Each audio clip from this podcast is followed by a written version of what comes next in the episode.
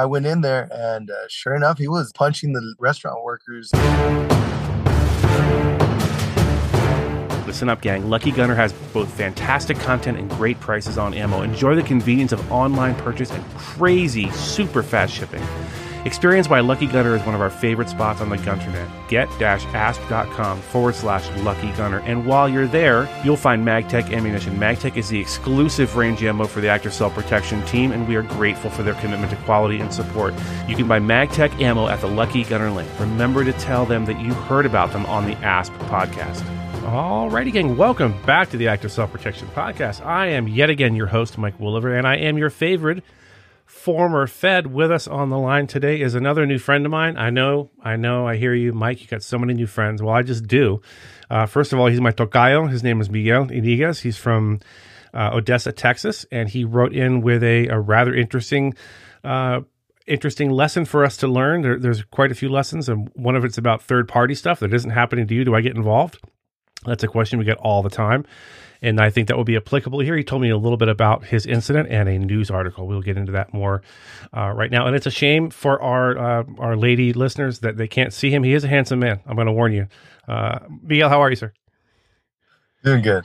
All right. Well, I did say you're in Odessa. Are you married? You got kids? Yeah, I got 3 kids. I'm married. Very nice. And he is in concrete work. And as I told him during our pre-interview, he does real work. That's hard work. I'm sure he has very calloused hands and is a strong individual, which will come into play later on in the story. So tell us, Miguel, before your incident, this is kind of a standard question I ask everybody. Did you have a lot of self-defense experience? Are you a CCW holder, martial arts, anything like that? Well, in Texas, we have open carry. Okay. So, you just have a gun, you can carry. If you're legal holder of a gun, you can carry. And I have done some jiu-jitsu, but not like for real big training. Gone to the mats here and there. Okay, I've always liked stuff like that. So it's not nothing like formal training or anything. So do you make it a habit of carrying a firearm? I pretty much always carry. Okay, yeah. And you said open carry. I want to make sure we delineate. So, do you carry openly or do you concealed carry without a permit? Because that's illegal in Texas. I conceal carry without a permit. Okay. Open carry, here in Texas, it's a constitutional carry. Like we can conceal carry or open carry, either one. Yeah, and without a license. If you've watched the channel more than once, you know that we're not big fans of open carry. If it's the only way you can carry a firearm, okay, fine. But we prefer that people conceal wherever possible. So, about how long ago was your defensive encounter? What was it? The 28th of March. So it was probably 2 weeks ago, something like that. So this is pretty fresh. Okay, good. That way, it's fresh. It's fresh in your memory as well. So you were out in public. Were you carrying a firearm? Yeah, I was carrying. Spoiler alert, he did not draw his firearm. So that's why this is a little bit interesting in a way we haven't had before. So kind of walk us through where you were and what you were doing and what tipped you off something wasn't quite right. Yeah, well, I was driving down the street and some guy, he ran into the street. He turned right before I would have ran him over, and he turned back into the parking lot, and there was a restaurant worker standing outside sweeping the park, like around the sidewalks and stuff. And he started running towards him, and that restaurant worker took off running, and he was chasing him down, and he barely made it to go into the restaurant. Like the restaurant worker closed the door on him. And I was at the entrance where I had to brake real hard where I almost ran him over. So I just went into the parking lot to see, what was going on. And he went, when he wasn't able to go into that door where he chased that restaurant worker at, it was at a Rose's Cafe. They didn't release the security footage. I guess they didn't. They scared of, like, I guess, lawsuits or whatever. But okay. He went inside, and when I went in there, I parked in the parking lot, and he went into the other door, and then I could see he started chasing everybody around. He was chasing everyone around, and I got off, told my wife, I'm going to go in there, make sure everything's good. And I went in there, and sure enough, he was punching the restaurant workers and And all the ladies, the whole staff, probably 20 people running around like chickens around the kitchen, you know, and he's chasing everybody around. It was wild. So, you know, I went up to the kitchen and he had stopped. He had stopped chasing everybody. Everybody was on one side of the kitchen. He was on the other side. And then he like rushed towards me and I tackled him. That's when I tackled him. So is he's running around chasing people around? Does he appear to be armed or no? I could see he had a pocket, you know, he had a pocket knife, okay, but he didn't have it pulled. And the kitchen was full of, you know, full of knives. The whole, sure. The whole kitchen's full of knives, but he didn't have nothing in his hands. That's why I chose not to draw my gun and escalate this. You know, I've seen pretty much every video you and John have made. Okay. So, you know, it's good. You sometimes, I'm glad y'all make those videos, bro. I'm glad to be able to tell y'all it makes a difference, because those situations, like a few of the things y'all say about knowing what you're going to do before you're in that situation. Y'all say that a lot, and it sure does. You know, you think about it. When something crazy going down, you're not like, you don't go blank. You think of those things, and like I already know in my mind, you know, I'm going to defend if somebody's mom, somebody's wife, somebody's sister, mm-hmm. I'm going to defend. That's already in my mind.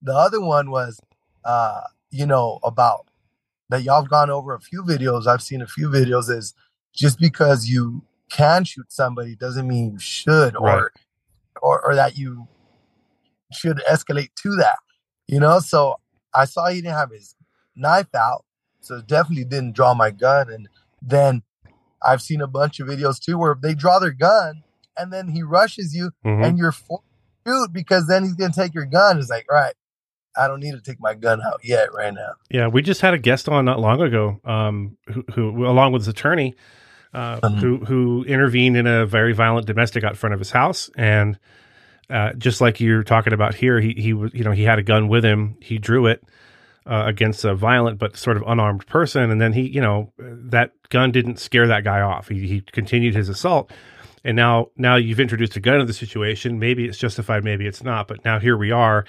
Potentially, you're now fighting over a gun when that wasn't on the table before. So, as he's running around, is he saying anything? Is he screaming anything? Is he looking for anything in particular? Can you sort of gauge what he's there for or who he's after, or is he just crazy guy? No, I could tell he was out of it, but he was screaming. He's gonna kill everybody, and he was just, you know, punching the ladies, and they were, you know, trying to get out of the way, and he's swinging at nothing. Sometimes, you know, he was swinging at everything, people, nothing in the air. So he was out of it.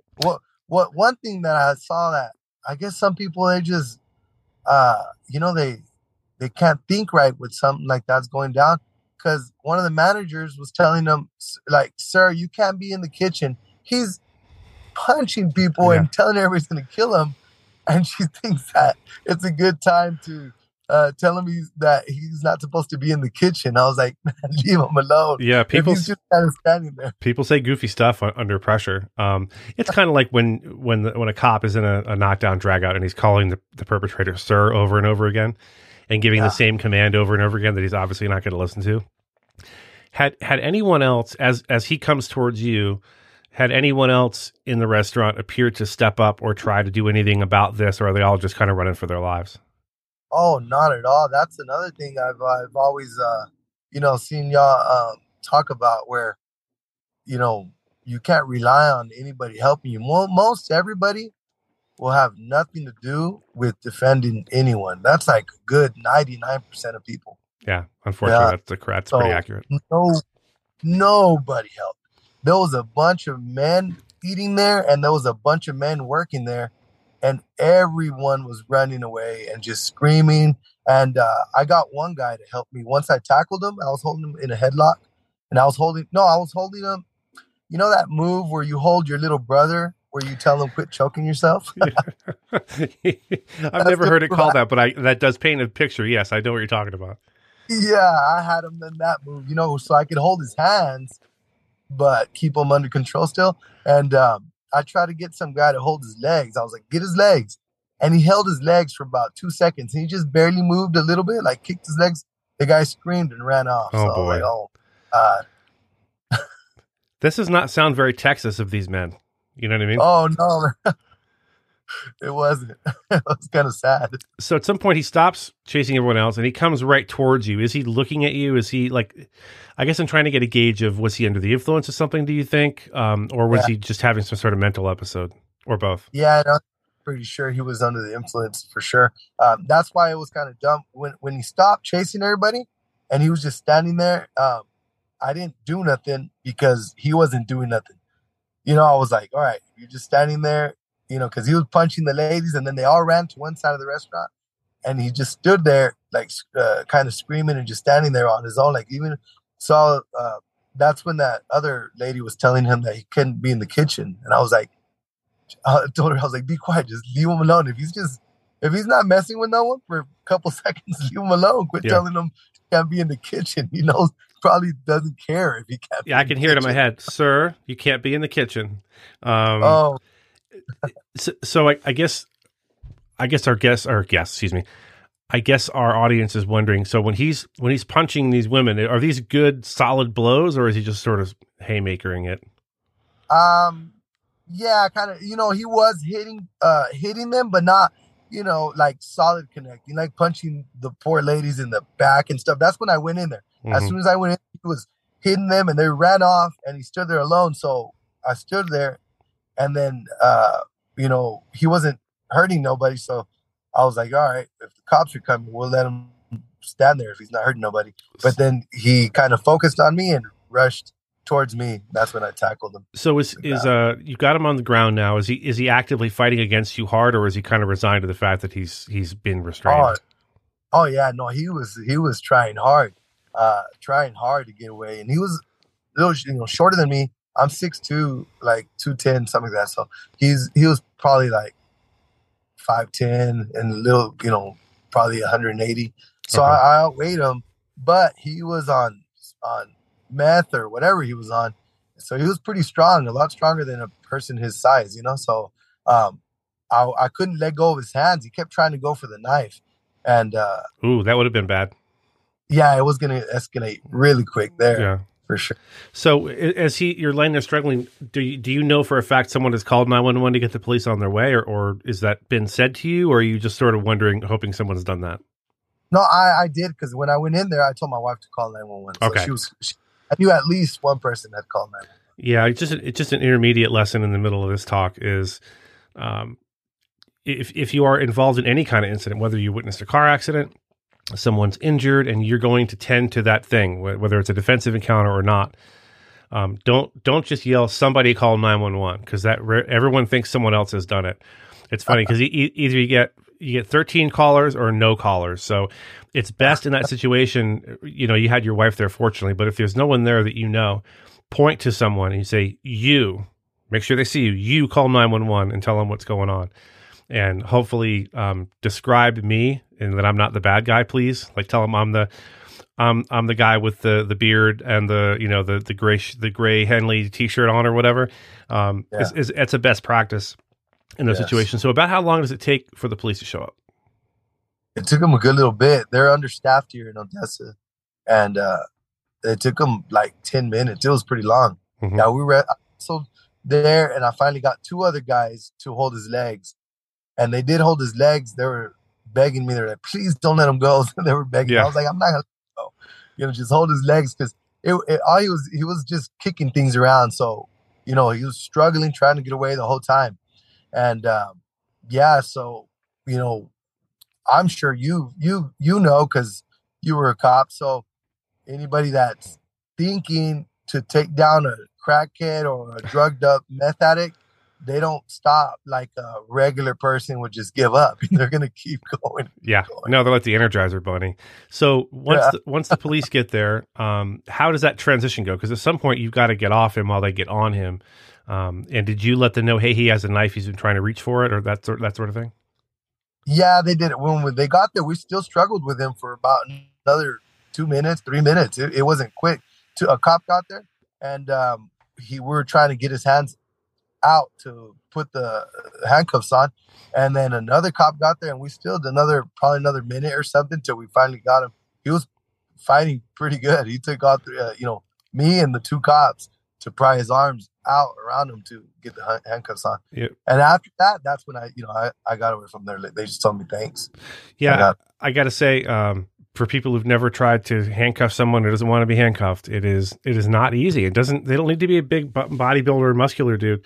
Trying to handcuff a smaller female if they don't want to be handcuffed is way harder than you would think it to be. And I'm a big guy. If someone, especially if they're prone on the ground, their hands are underneath them, trying to pull their arms behind their back is, as Miguel now knows, is a lot harder than it looks when you're watching cops on TV. Oh yeah, yeah. So they get him cuffed. They get him cuffed up. Do they ask you for any kind of statement? Do you have to talk to them afterwards? Man, they didn't. Man, my coffee was getting cold. We were gonna go to Huddle House, so I was like, I gotta get out of here. All right. So I'm sure the listeners want to know, what did you order at Huddle House? Oh, just some pancakes and a coffee. Nice. In fact, I was out with my wife this morning taking our dog to the vet, and she complained I've not taken her for pancakes in a long time. So I need to make a note to take the lovely and fetching Mrs. Willever out for some pancakes. Miguel, after I got up, the people that were eating, everybody was, hey, thanks for helping us. Thanks. I was like, I didn't mind. I was like, all right, yeah, don't worry about it. But it's kind of sad how there could be that many men. And even my wife said, she's like, that's pretty scary. She's like, imagine if something ever goes down, I'm somewhere. I could pretty much not count on most everybody to help out at all. Yeah, one of our sayings around in the halls of Active Self-Protection is, no one's coming to save you. This was something you chose to get involved in, and I'm glad you did. It sounds like nobody else is going to take care of it, so I'm glad that you did. But to our listeners, it's a very individual decision to the person and to the situation whether or not you want to get involved with something, because it could end really, really poorly, depending. You could end up, injuring a third party or whatever. There's so many possible bad outcomes that could happen, but I think in this case, you were the rescue party. There was nobody else who's going to step up and handle it. So I think a big lesson here is, if you find yourself in a situation, you can't count on anyone to do what I consider to be the right thing, which is to jump in and help. Once you've already done the lion's share of the work and gotten the guy contained, hey man, just hold on to his feet for 5 minutes, please. It's not a big ask, and that is kind of, I'm going to tell you, that is kind of sad that you're in a crowded restaurant and literally no one, until you've handled it, nobody wants to get involved. They're sort of all watching. Have you heard the term bystander syndrome? Yeah, I've seen that. I've heard about that. It's very real. People will. Slow down to look at a wreck on the freeway, but they won't stop to help. They want to see the bad thing that's happening, but they definitely don't want to get involved. So it sounds like you were the man for the job. Did the police get your name or anything? Did they be able to follow up with you as far as telling you, yeah, the guy's in jail or he's going to? Yeah, when I was, once they got him handcuffed, I was walking out and they got my name outside. Okay. Have they followed up with you at all about the arrest or no? They followed up. They let him out again. He got posted bail, and then he got assault with a deadly weapon on two other people the next week.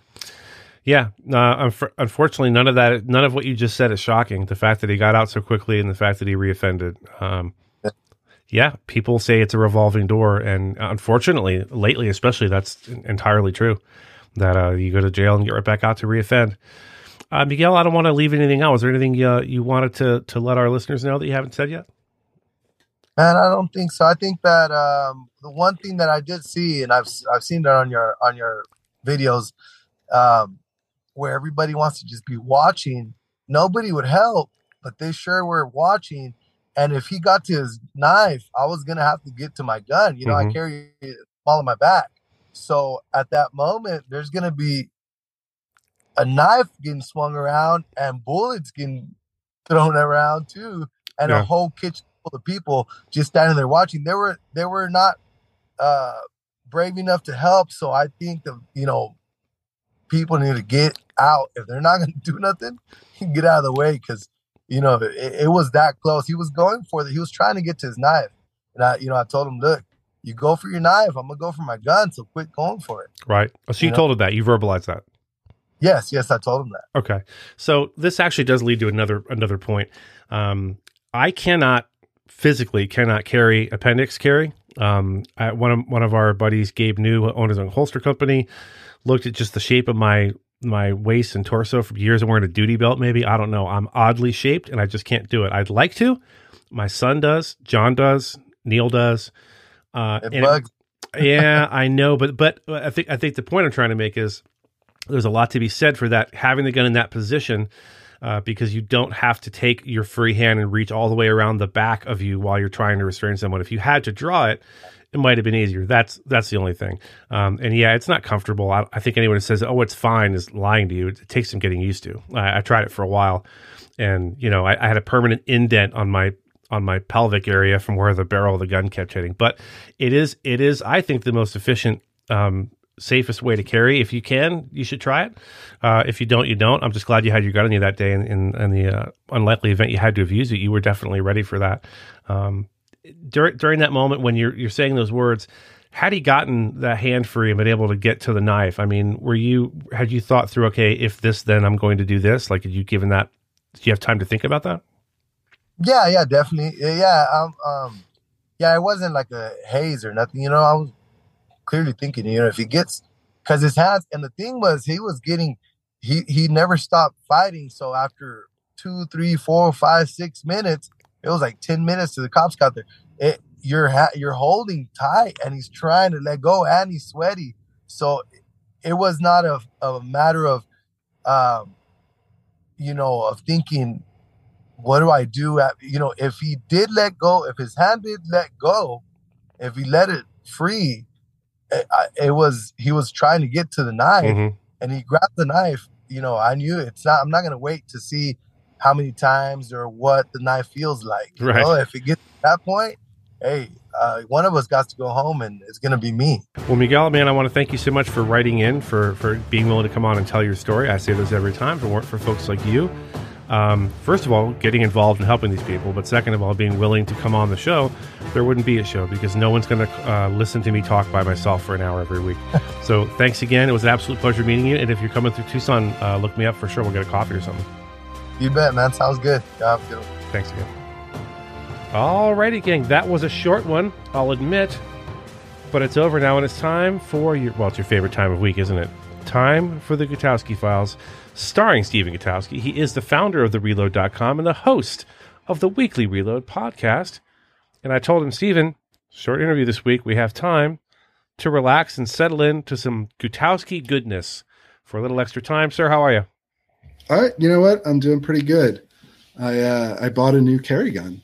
Oh, do tell. What'd you get? Yeah, I got this John approved from a comment that he left on my Facebook. So okay. This is a positive. It's a Sig Sauer P365 X macro with the Romeo Zero elite sight included, installed from the factory. So big upgrade for me over the Springfield XDS that I'd been carrying, mm-hmm.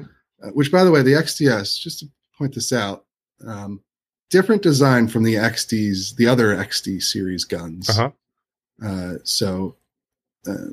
Just as I know John doesn't like the XD series. A lot of people don't like the XD series. The XDS was basically an upgraded version of that. Did it have a grip safety? Yes or no? It did have a grip safety, which is actually something I liked about it. Well, I know. I don't know if you remember, you were on this episode way back near the beginning, but we had a young man on who was minding his own business at work, and a guy came in with a machete and attacked one of his coworkers, mm-hmm. And then ended up wrestling with this guy, machete in one hand, gun in the other, with a Springfield XD. And because mm-hmm. of the angle he had on the guy, he couldn't get it was out of battery basically because he couldn't activate the grip safety, and therefore he couldn't fire. He could have ended it way sooner. So that's my beef with the XD. That's fair. That's a fair critique. The reason I liked it, and I have liked it for a long time. So first of all, the first gun I carried was this Smith & Wesson M&P Shield in .40 caliber. Oh boy! With a manual safety, so a thumb safety. Mm-hmm. So the XDS, besides the fact that it's 9mm and not a 40, so it's a little less snappy and holds more rounds. Mm-hmm. Handling a gun a lot, it's not the worst thing in the world to have a mechanical safety that you have to physically disengage. And the grip safety is preferable in my mind for concealed carry. If you're going to go with the mechanical safety, I'd rather have a grip safety than a thumb safety, because you don't actually have to do anything to disengage it other than grip the gun properly. Right. But obviously, like you just mentioned, that's the downside of that is if you can't grip the gun properly, you can't shoot it. But the main reason I upgraded is capacity. It's actually because I watched an ASP video, one of the extended videos that's on the app. So we can plug. It's a nice plug for the app. It actually Active Self-Protection Unlimited, yes. It made me actually go and buy this new gun, and it was the video on capacity, right? How many rounds do you really need, and what happens in real life? And, you know, as we've talked about before on the show, surveys indicate that was something like 80+% of self-defense incidents involving a gun don't involve anyone actually pulling the trigger. Right. So, you know, in theory, you don't need any rounds in most cases. But as you go up that ladder, and John does a great job of showing this in the full length video, you know, you might need 17+ rounds in a self-defense situation. There are videos of people in regular old instances, basically multiple attacker scenarios, right, where they needed all 17 rounds to get through that fight. And you know, reloading basically never happens in civilian gunfights. Right. So you kind of need 17 rounds, or as many rounds as you can get and still comfortably conceal so that you actually do it. Yeah. To my mind, that's a big priority. So that's why I went with the macro. Yeah. The difference being, you know, it really, what you carry should be based on your mission. That's what John preaches during his class, the class he just gave at the NRA meeting, as a matter of fact. What's your mission? Your mission as a private citizen, generally speaking, is to defend yourself and your family. You know, the police mission is different. They as John says, they chase goblins down holes. So they, you know, reloads during police engagements with a firearm are actually fairly common. Here's where I land on as far as should a private citizen have a reload? It's better to have it, not need it. That's where I land on that. I'd rather you have everything you could possibly need without being ridiculous, you know, and weighing 800 pounds, be weighed down with gear where your pants are falling down. But, you know, I don't see a downside to carrying an extra magazine, as long as you have the other tools that you need at your disposal. Like if you're carrying an extra mag and you're not carrying some kind of trauma gear, you're wrong. That should be a priority over an extra mag, because you might need that trauma gear for something completely unrelated to crime or whatever. You could need that for a car accident, or, you know, someone cuts their arm on a window pane or whatever. At any rate, moving on. And by the way, go ahead. Before we get into the meat of this, so this gun comes with the red dot installed on it, right? And so I take it to the range and I go to zero it. And first of all, I'm not, you know, I really need to go back and zero it from a bench rest and do it properly. But I'm shooting the gun just to see where I'm at, and it's kind of gaslighting me, because can you guess where the rounds were hitting? Low left. Yeah, that's right. Yeah, low left. And so I was like, Am I just flinching really consistently? Right. Extremely. They call it the beast for a reason, but it's usually not that consistent. Right. I was like, because oh, okay, it's down to the left. I get, maybe I must be flinching. I'm just going to really concentrate on not flinching, not anticipating. And then after a while, I was like, like I said, I was being gaslit. I had to convince myself that no, it is the actual sight, because 99% of the time you hit low left, it's not the sights. Right. Yeah, that's in actually, this case it was. That's actually a good idea for a video. I'm going to talk to Neil about that on the extra channel, because if you're zeroing, you know, I think honestly a bench rest is a really good idea. Yeah, you really shouldn't be zeroing from a standing position like I was, but you know, I was like, eventually I realized this is actually a very tight group, and then none of them are hitting where I'm aiming, so it can't just be me. Super consistent Flinching is the name of my new band, by the way. All right. So we are here to talk about a couple of things over at TheReload.com. One of them, the first one, is the bump stock ban. There's news about that. According to your story over at The Reload, the bump stock ban is too ambiguous to stand, according to a new court order. So talk to us about what court and what they had to say. Yes, so this was the Sixth Circuit Court of Appeals. It's actually another Court of Appeals is the higher level in the federal court system, right, before you get to the Supreme Court. And they found that the ATF's rule banning bump stocks was inconsistent in the sense that the ATF had previously said bump stocks are not machine guns and then decided after the Las Vegas shooting that they were machine guns, and that because there's a criminal punishment for possessing a unregistered machine gun, which is what bump stocks became after this rule went into effect, that something called the rule of lenity applies. Excuse me? The rule of lenity. Yes, this is we have a little legal explainer here. The rule of lenity, because this is key. If you recall, we talked about a very similar case not very long ago out of the Fifth Circuit, where they also found the bump stock ban is not constitutional. And they relied as well on the rule of lenity, which is effectively if the agency that's in charge of enforcing the law cannot decide whether something is legal or illegal, right, then a regular citizen can't be expected to understand that either.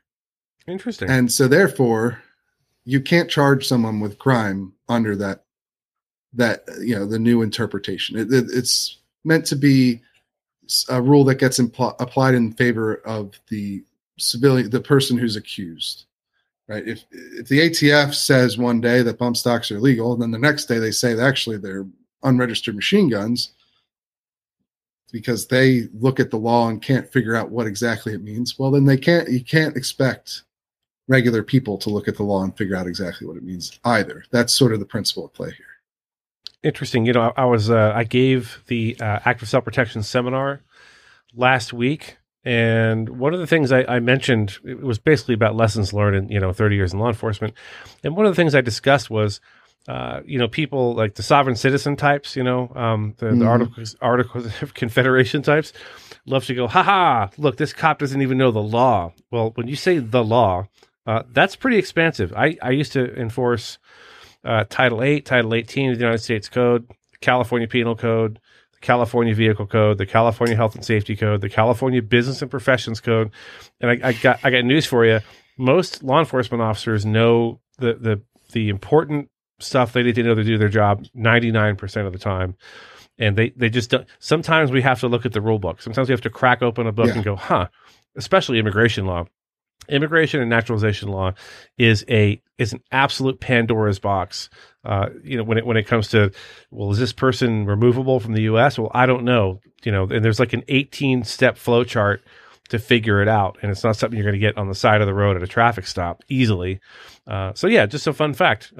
No cops don't know every law. You can't possibly be expected to know every law.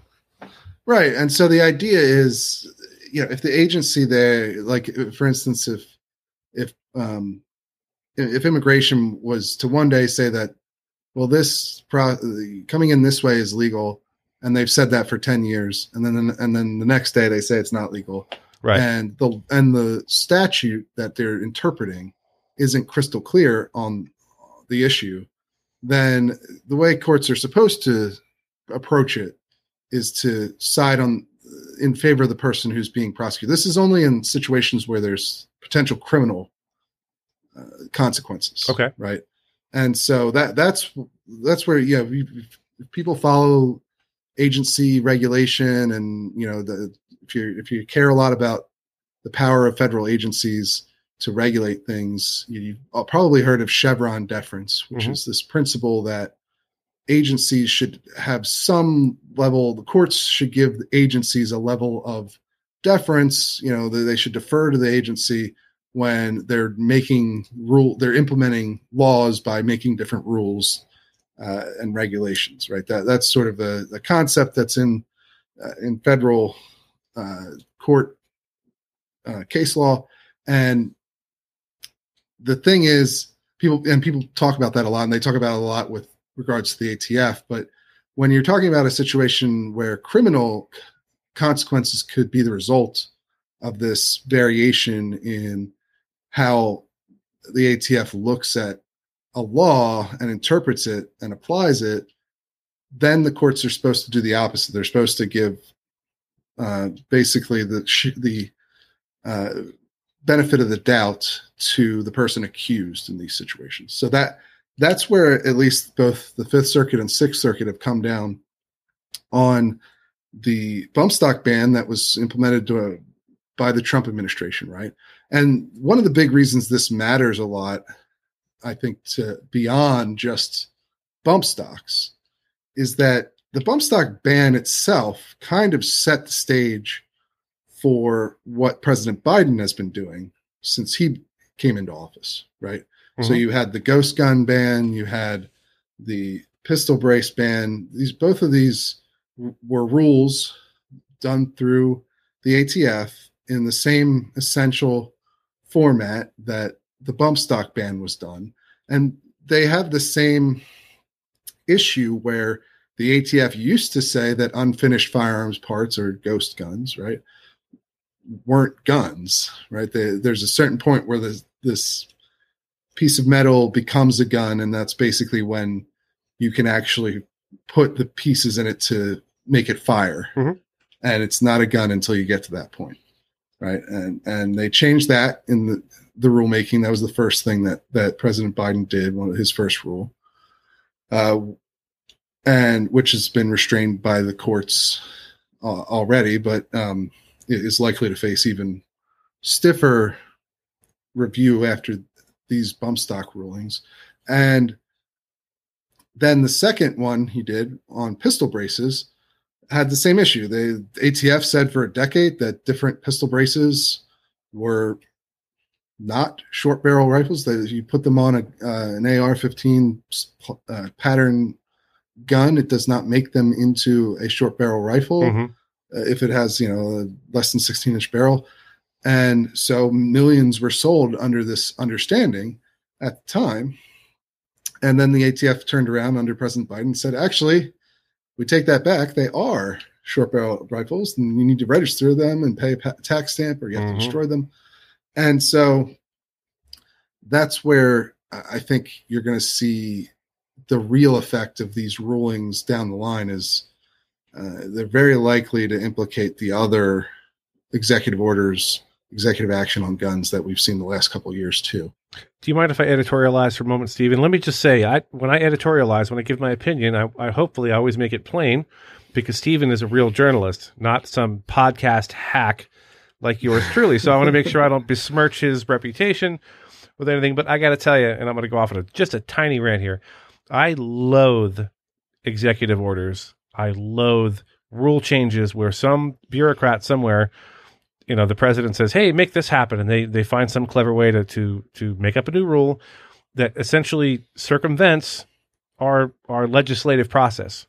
I think executive orders and rule changes should be like almost immediately subject to congressional oversight, where, where your representatives, the people who, ostensibly represent you in Congress, can go, okay, well, President so-and-so passed Executive Order 934, and it says this.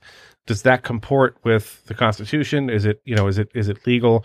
Are we trying to do an end around on Congress? Because I just feel like Congress frequently relinquishes their role as a co-equal branch of the government in that way. That's my opinion. I could be wrong.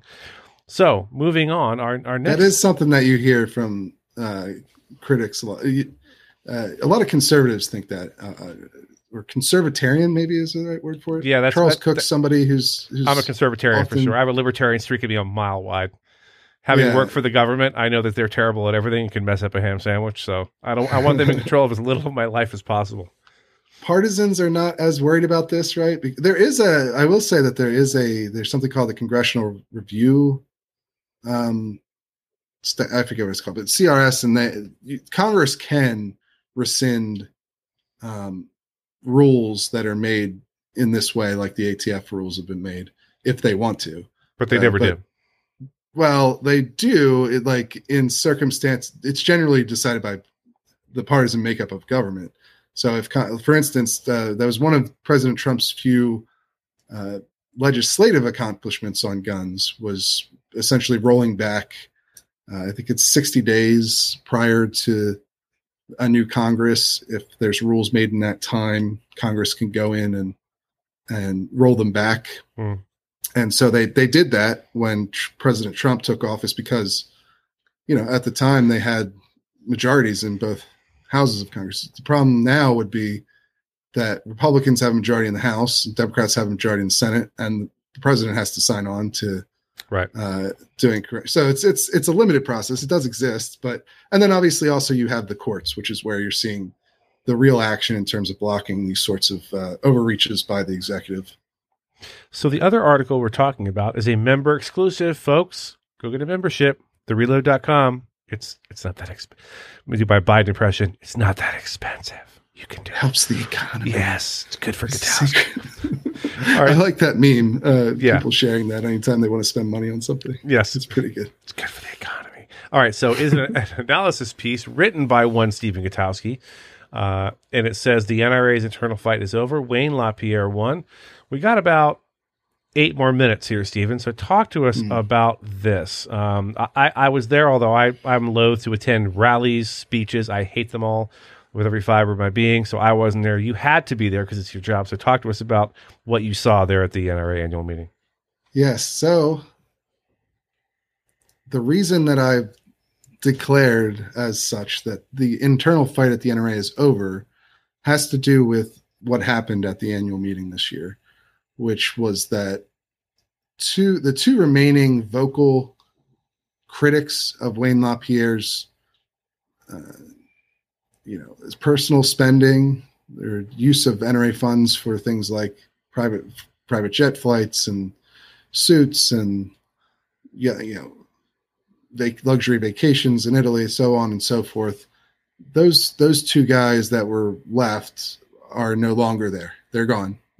It's Frank Tate and Phil Journey. They were the last sort of vocal dissidents on the NRA board, and they are now gone. Plus, at the members' meeting, you not only got 2 resolutions that were designed to try and oust LaPierre and President Charles Cotton from their positions through a vote of members at the members' meeting, which failed. We got about 1/3 voted for them and about 2/3 voted against them. Mm-hmm. But also Wayne got a standing ovation after he gave his speech during the members' meeting. He also got one after he gave his speech at the leadership forum, which is where former President Trump and a number of other Republicans spoke. So he had a fairly warm reception, in addition to defeating the last remaining vocal opponents he had internally and squashing any sort of member-driven reform effort at the members' meeting. So I come back to this with some frequency with you, and I apologize. Is there any? There is just. I hate to sound despondent. Is there no way for the members of the NRA to fix this? And do you think that the average member is paying enough attention? People have lives to live, they got bills to pay, they have kids to raise, and all that sort of thing. So not everyone can get down into the minutia. Well, this isn't really minutia. And not everyone can be aware of all the goings on with the NRA and its board. I mean, do you have any suggestions? Because I'm frankly out of them. I'm afraid the NRA is headed downhill kind of rapidly. Yeah, so I had Frank Tate, the former board member / Wayne critic, on my podcast, the Weekly Reload podcast, last week, and so he gave a really good detailed explanation of how the board actually works in practice, mm-hmm. and also his explanation for why it's effectively impossible to reform the NRA internally. There's a 76 member board. The board, there's a committee on the board that controls who gets nominated to be on the ballot that gets sent out to NRA members. And of course, only about half of the NRA members actually get to vote in these elections, because you have to have a lifetime membership or 5 consecutive year membership. And so there's quite a number of ways that the board exerts control over who gets on the board. Mm-hmm. There are some workarounds. You know, that's how Frank Tate got on there, for instance. You can go by petition. And actually, because it's actually getting easier. And one of the reasons is not a good one. Right. It's sort of to answer your other question, I think most people who have been off-put by the accusations of corruption have responded not by trying to change things internally, because I think that because there's a lot of pessimism over how much influence regular members can actually have. Warranted pessimism, I would say, yes. Yeah, I mean, you could listen to the Tate interview for that point of view, right? There's a lot of that pessimism that exists. So instead, people have taken to leaving, right? They've lost 1 million members over the last 4 years. And this annual meeting, they had a resurgence in attendance to the actual show itself. It was 77,000 people as opposed to 61,000 mm-hmm. in 2022. Of course, that's still down from their previous, pre-COVID era, where they'd usually get 80,000 plus. I think 86,000 was the highest they'd ever had. So it's not quite the same. I mean, they had the 2019 annual meeting, which was in Indianapolis as well. The big political speeches were held at the football stadium, at the Colts football stadium, literally on the field. Yeah, we talked about that, I remember. Yeah, this year they had it at just a regular conference hall. It was well attended, but it's not the same scale, obviously. At a Denny's by the airport. But despite that increase in attendance at the show, you actually had a decrease in the number of people who voted in NRA board elections.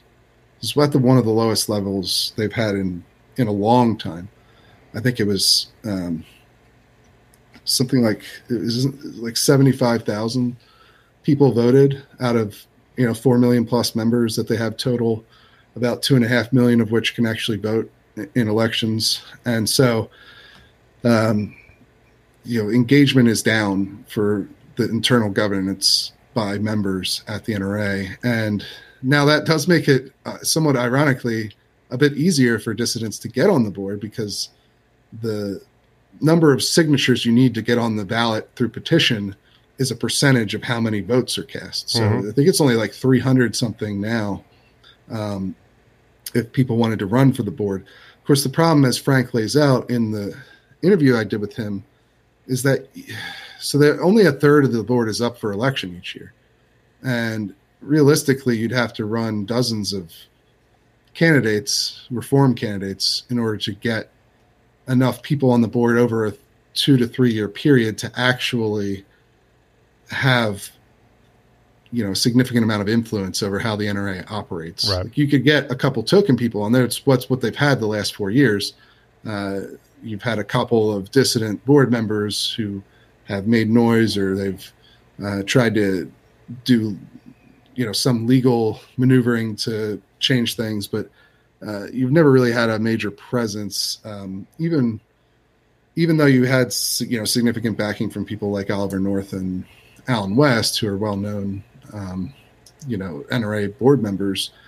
But yeah, I mean, at this point, I think a lot of the dissidents who've been, fighting continually on this point for the last 4 years are putting their hope mainly in the New York case and that judge, right? To sort of reform the NRA from the outside. So yeah, the internal fight is at least at this point, I don't want to say that it couldn't come back. Like I said, it'll be easier for reformers to get on the board now.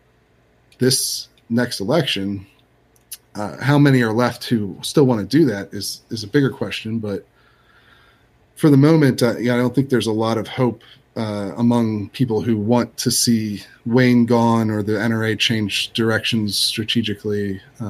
At this point, there's just no good reason to think that's going to happen. So if you're listening to this, dear listener, hopefully soon, dear viewer, and you're in the NRA and you have friends who are in the NRA, spread the word. Tell your friends.